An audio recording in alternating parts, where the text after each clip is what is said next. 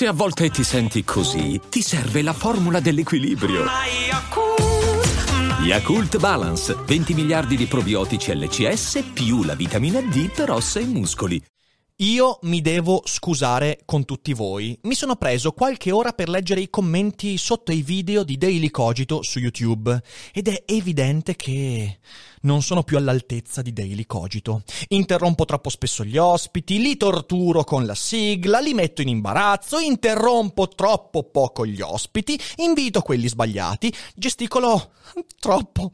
Oggi perciò indico un concorso per decidere chi sarà il prossimo conduttore di Daily Cogito e segnatevi bene il regolamento perché il prossimo potresti essere tu, come sempre, dopo la sigla.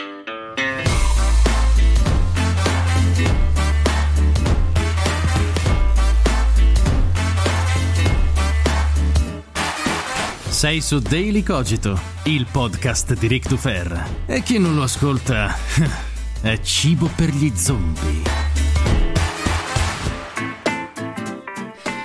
Oggi parliamo di un vizietto, un vizietto di una parte molto minoritaria, ma molto rumorosa dell'utenza internettiana, ovvero pensare di sapere come fare meglio il lavoro di un creatore di contenuti, pur non sapendone niente di niente. E questa è una cosa importante perché Attenzione, non parlerò soltanto dei commenti degli utenti e il mio daily cogito non sarà una lamentela perché chi se ne frega dei commentatori che non riescono a fare parcheggio con due neuroni in croce, ok? Non c'è nessun tipo di lamentela in questo, però credo che il ragionamento che vi proporrò vada nella direzione di migliorare la relazione che tutti noi intratteniamo con internet e non solo. Quindi seguitemi fino alla fine e siate pazienti drizzando bene le orecchie.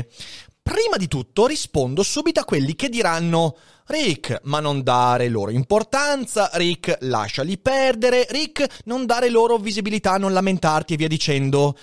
Non fate come loro. Non venite a dirmi cosa devo fare o cosa non devo fare su Daily Cogito. Questa puntata, che poi è quella domenicale, la facciamo un po' più leggera. Come vedrete, in realtà non sarà affatto leggera, ma spero che sia utile a ragionare insieme su come viviamo il web.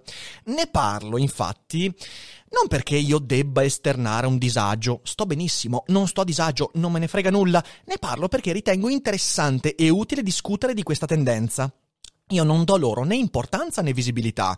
Anche perché, scusatemi, sotto i video di Daily Cogito c'è un rapporto, veramente un rapporto di 1 a 50 con chi commenta in modo piacevole e adeguato. C'è un commentatore che scrive stronzate ogni 50 che scrivono cose bellissime, interessanti e via dicendo. Quindi non c'è veramente nessun problema, però credo che migliorare internet passi anche per la capacità di criticare alcuni atteggiamenti dell'utenza. E l'atteggiamento di cui parliamo oggi è fondamentale. E faccio anche un'autocritica perché anche a me è capitato in passato da utente di cadere in questa trappola, ovvero pensare di saper fare il mio lavoro, il lavoro di qualcun altro, meglio di me. Ecco, Partire da questo presupposto non è la strada giusta per trovare la pace interiore, né di chi scrive certi commenti, spesso neanche di chi crea i contenuti. Dietro tutto quello che vedete, dietro i Cogito Studios, dietro le puntate, dietro i discorsi, dietro tutto quello di cui state fruendo in questi giorni, non c'è casualità. C'è riflessione ed esperienza. Le luci, le luci sono state preparate con grande sapienza da Federico. Federico si occupa di queste cose professionalmente, ha preparato le luci. Così l'audio, abbiamo studiato attentamente il modo per portare il miglior audio possibile. E la stessa cosa per le inquadrature. Ci sono dei motivi dietro alle scelte registiche di Daily Cogito e di tutti gli altri creatori di contenuti che conoscete e amate. C'è un motivo per cui io tengo la voce in un certo modo, diversa rispetto all'anno scorso. E c'è un motivo per cui propongo certi argomenti in alcune puntate, in altre puntate e via dicendo. Ci sono delle motivazioni. Ovviamente, questo non vuol dire che sia tutto perfetto e che siamo arrivati. No, ovviamente tutto è discutibile, ma, ma, attenzione, la discussione non può mai partire se il presupposto è Io ne so più di te, anche se ci ho riflettuto solo 12 secondi mentre digitavo questo commento, senza neanche ascoltare spesso quello che stavi dicendo e il modo con cui lo stavi dicendo. Capite che questo non è un buon presupposto per una discussione. Ora, se uno in un commento, in una mail mi chiede Rick, perché tu e l'ospite tenete le cuffie? Io rispondo volentieri, lo rispondo e cerco di, cerco di argomentare, spiegare perché c'è questa... Ora, per esempio, qualcuno qualche settimana fa me l'ha chiesto, Rick, ma perché tu e l'ospite avete le cuffie? Anche un ragazzo su YouTube l'ha scritto qualche giorno fa. Ed è una risposta molto semplice, perché questi sono mit- microfoni direzionali, dinamici, scusatemi, il che significa che la voce facilmente sparisce se io comincio a muovermi di lato. È molto, è buona cosa che l'ospite, e io allo stesso modo, sentiamo la nostra voce in cuffia, perché se per caso io mi sposto di qua, sentite che la voce viene fuori male, io devo accorgermi accorgermene. Oltre a questo, la cuffia ha un aspetto tecnico molto importante concentra molto di più l'interlocutore sul discorso e disperde le possibili distrazioni e insomma ha dei vantaggi enormi. Mentre se qualcuno arriva da me e mi scrive, beh, toglietevi quelle cuffie perché sono inutili, io non sono propenso a rispondergli, ad argomentare, perché non mi ha posto una domanda. Se pone la domanda, parte dal presupposto che se io ho fatto una scelta ben precisa ci sono delle ragioni dietro. E ovviamente prima di poter criticare è meglio conoscere le ragioni. Se uno invece arriva e dice, beh ma toglietevi quelle cuffie perché sono inutili e fanno solo scena, allora lì la persona non si è posta il problema di perché c'è questa cosa? Io non ne so nulla e quindi pongo la domanda, no, io so meglio di chi sta facendo quel lavoro e quindi pongo subito la critica, anche se scrivere quella roba mi mette in ridicolo. Capite che questo non è un buon atteggiamento per creare una discussione.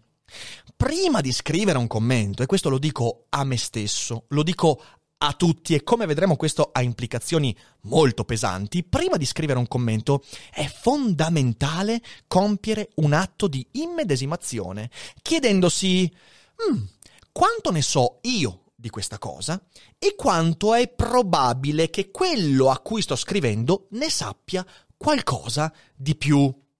Partendo da questo presupposto io posso discutere di qualche cosa. Magari discutendone scopro che la persona, il mio interlocutore, effettivamente non ne sa più di me e allora porrò la critica in modo argomentato e legittimo e ci mancherebbe. Sappiate che quando fate questo atto di immedesimazione, quanto è più probabile che quello che sto guardando ne sappia più di me, nel 90% dei casi basta prendere Google, fare due ricerche, prendersi due informazioni per risolvere l'atavico dubbio. L'esempio delle cuffie? Se voi cercate perché i radiofonici tengono le cuffie in radio, troverete subito la risposta, è facile facile, proprio pacato pacato, ok?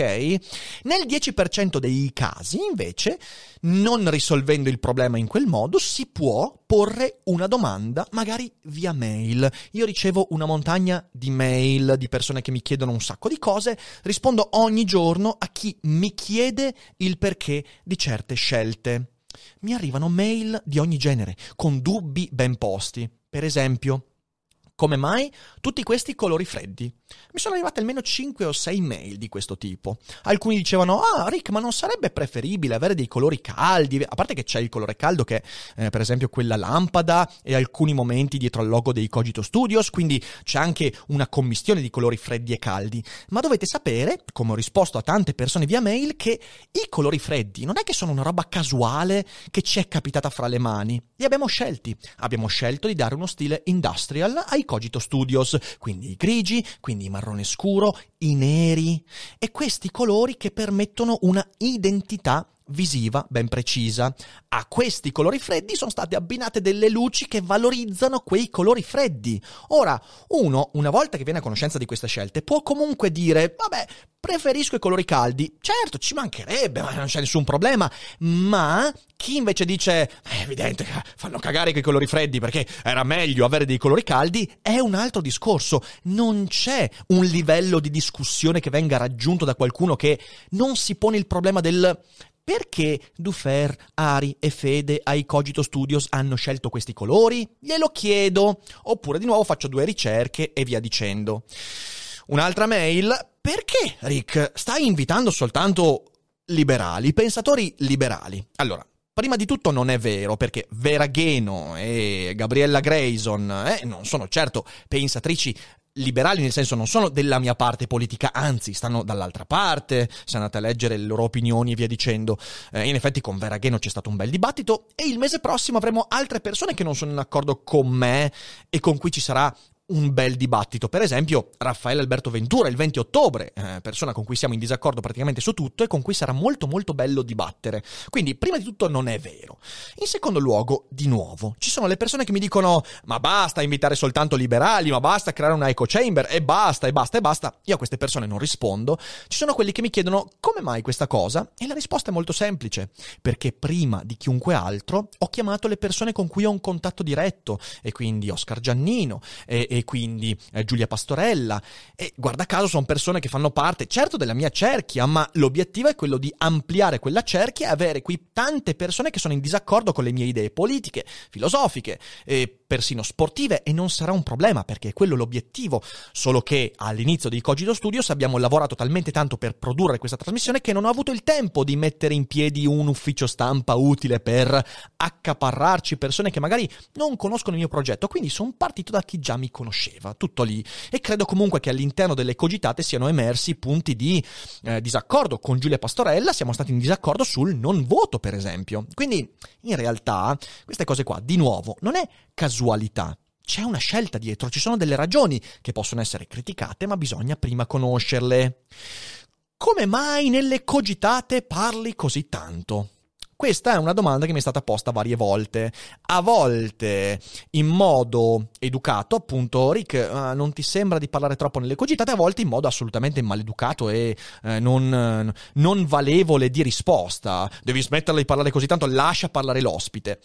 Quello che non capite da questo punto di vista è che le cogitate non sono interviste, non, non, non, non c'entra nulla con l'intervista. Io non sono un giornalista che intervista, io sono una persona che interloquisce io e l'ospite siamo qui davanti a voi per caso. Cioè è una casualità il fatto, eh, è come se fossimo lì in modo casuale, è come se stessimo parlando davanti a una birra al pub, perché questo, è questa l'idea che sta dietro le cogitate. E per questo, ogni volta in cui l'ospite dice qualcosa in cui io mi sento di intervenire, intervengo, senza magari fare interruzioni brusche, ma la stessa cosa fa l'ospite e non c'è nessun problema a riguardo. Di nuovo, questa cosa può piacere o non piacere, ma non è che sia dipendente dal fatto che io non so fare interviste. Io so fare interviste, ma non è la cogitata l'intervista, quindi c'è una scelta ben definita. Ci sono poi quelli che mi chiedono, ma nelle cogitate come mai parli così poco? Che è molto, è molto significativa questa cosa. E lì la risposta è, qualcuno potrebbe prendere l'esempio della cogitata con Puglisi. A un certo punto io ho smesso di parlare e ho ascoltato perché Puglisi era entrato talmente nel dettaglio in alcune cose che non sentivo di aver cose su cui intervenire. Ogni tanto ci provavo, ma lui era un treno. Stessa cosa con Giannino, è entrato talmente nello specifico che a volte io ascoltavo, perché in una conversazione a volte si ascolta. Quando siamo qua a cogitare, noi non teniamo conto che c'è un pubblico. Questa è l'idea. Secondo me fenomenale, delle cogitate, cosa che si vede molto raramente in giro. Di nuovo, può piacere, può non piacere, ma c'è una scelta dietro e se uno non sa la scelta che c'è dietro, non può porre una critica. Oppure c'è un'ulteriore cosa che ritorna continuamente, il discorso della sigla.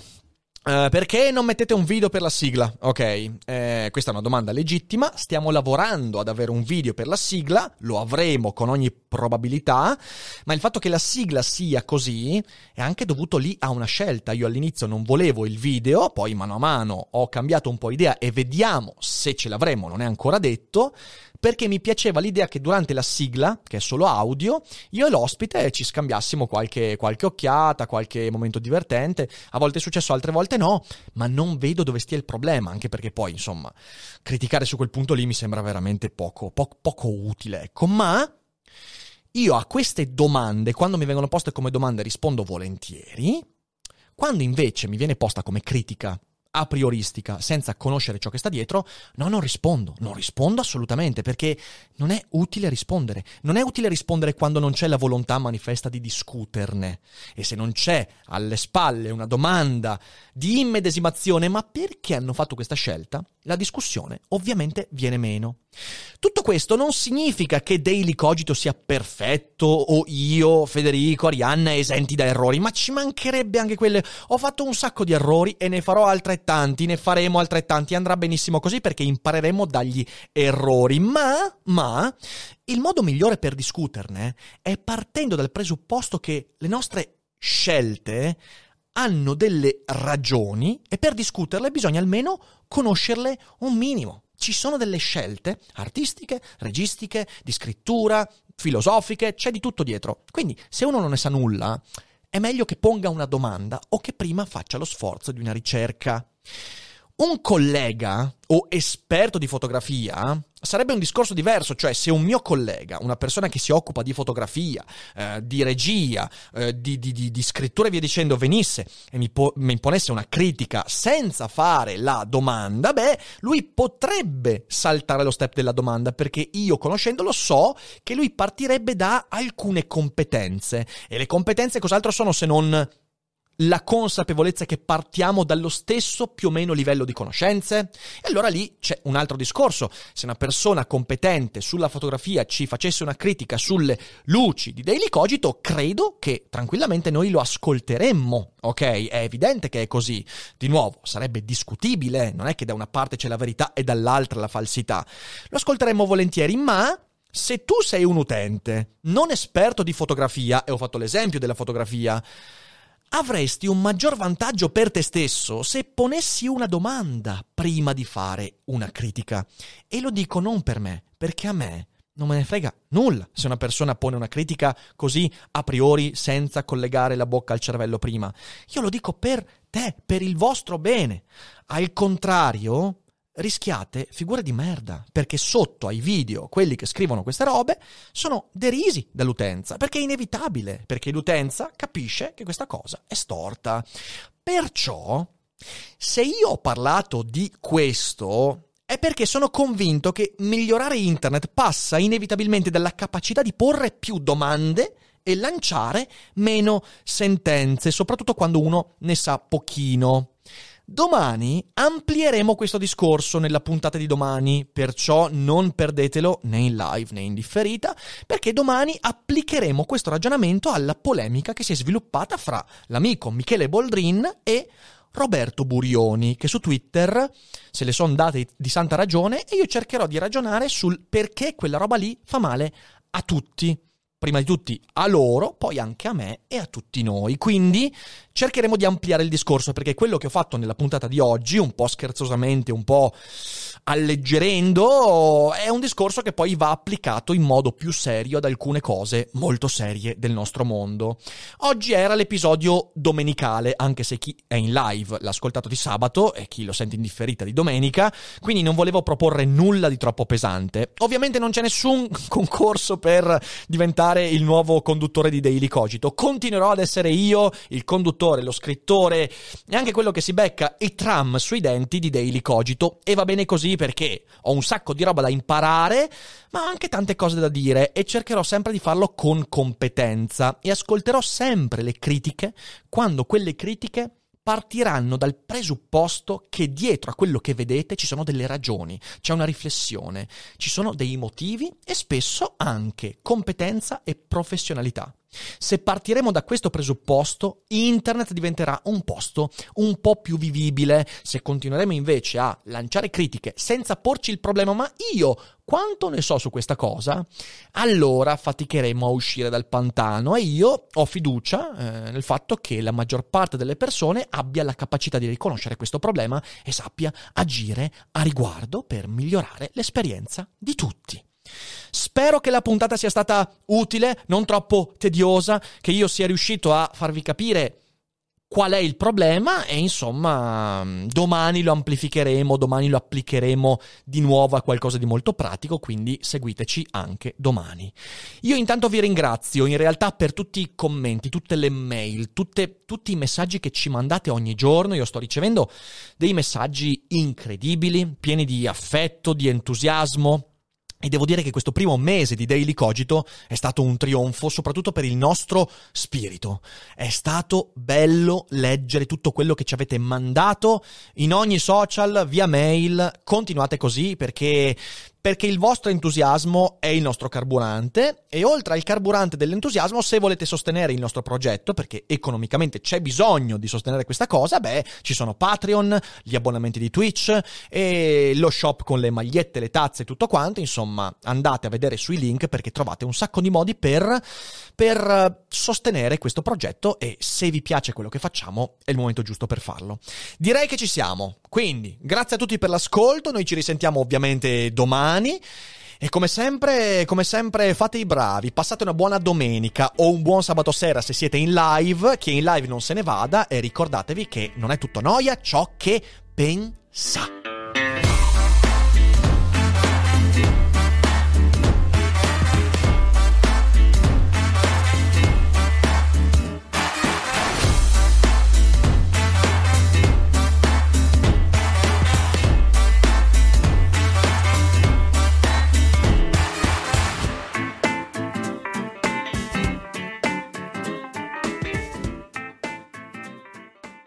I'm Sandra, and I'm just the professional your small business was looking for. But you didn't hire me because you didn't use LinkedIn jobs. LinkedIn has professionals you can't find anywhere else, including those who aren't actively looking for a new job but might be open to the perfect role, like me. In a given month, over 70% of LinkedIn users don't visit other leading job sites. So if you're not looking on LinkedIn, you'll miss out on great candidates like Sandra. Start hiring professionals like a professional. Post your free job on linkedin.com/achieve today.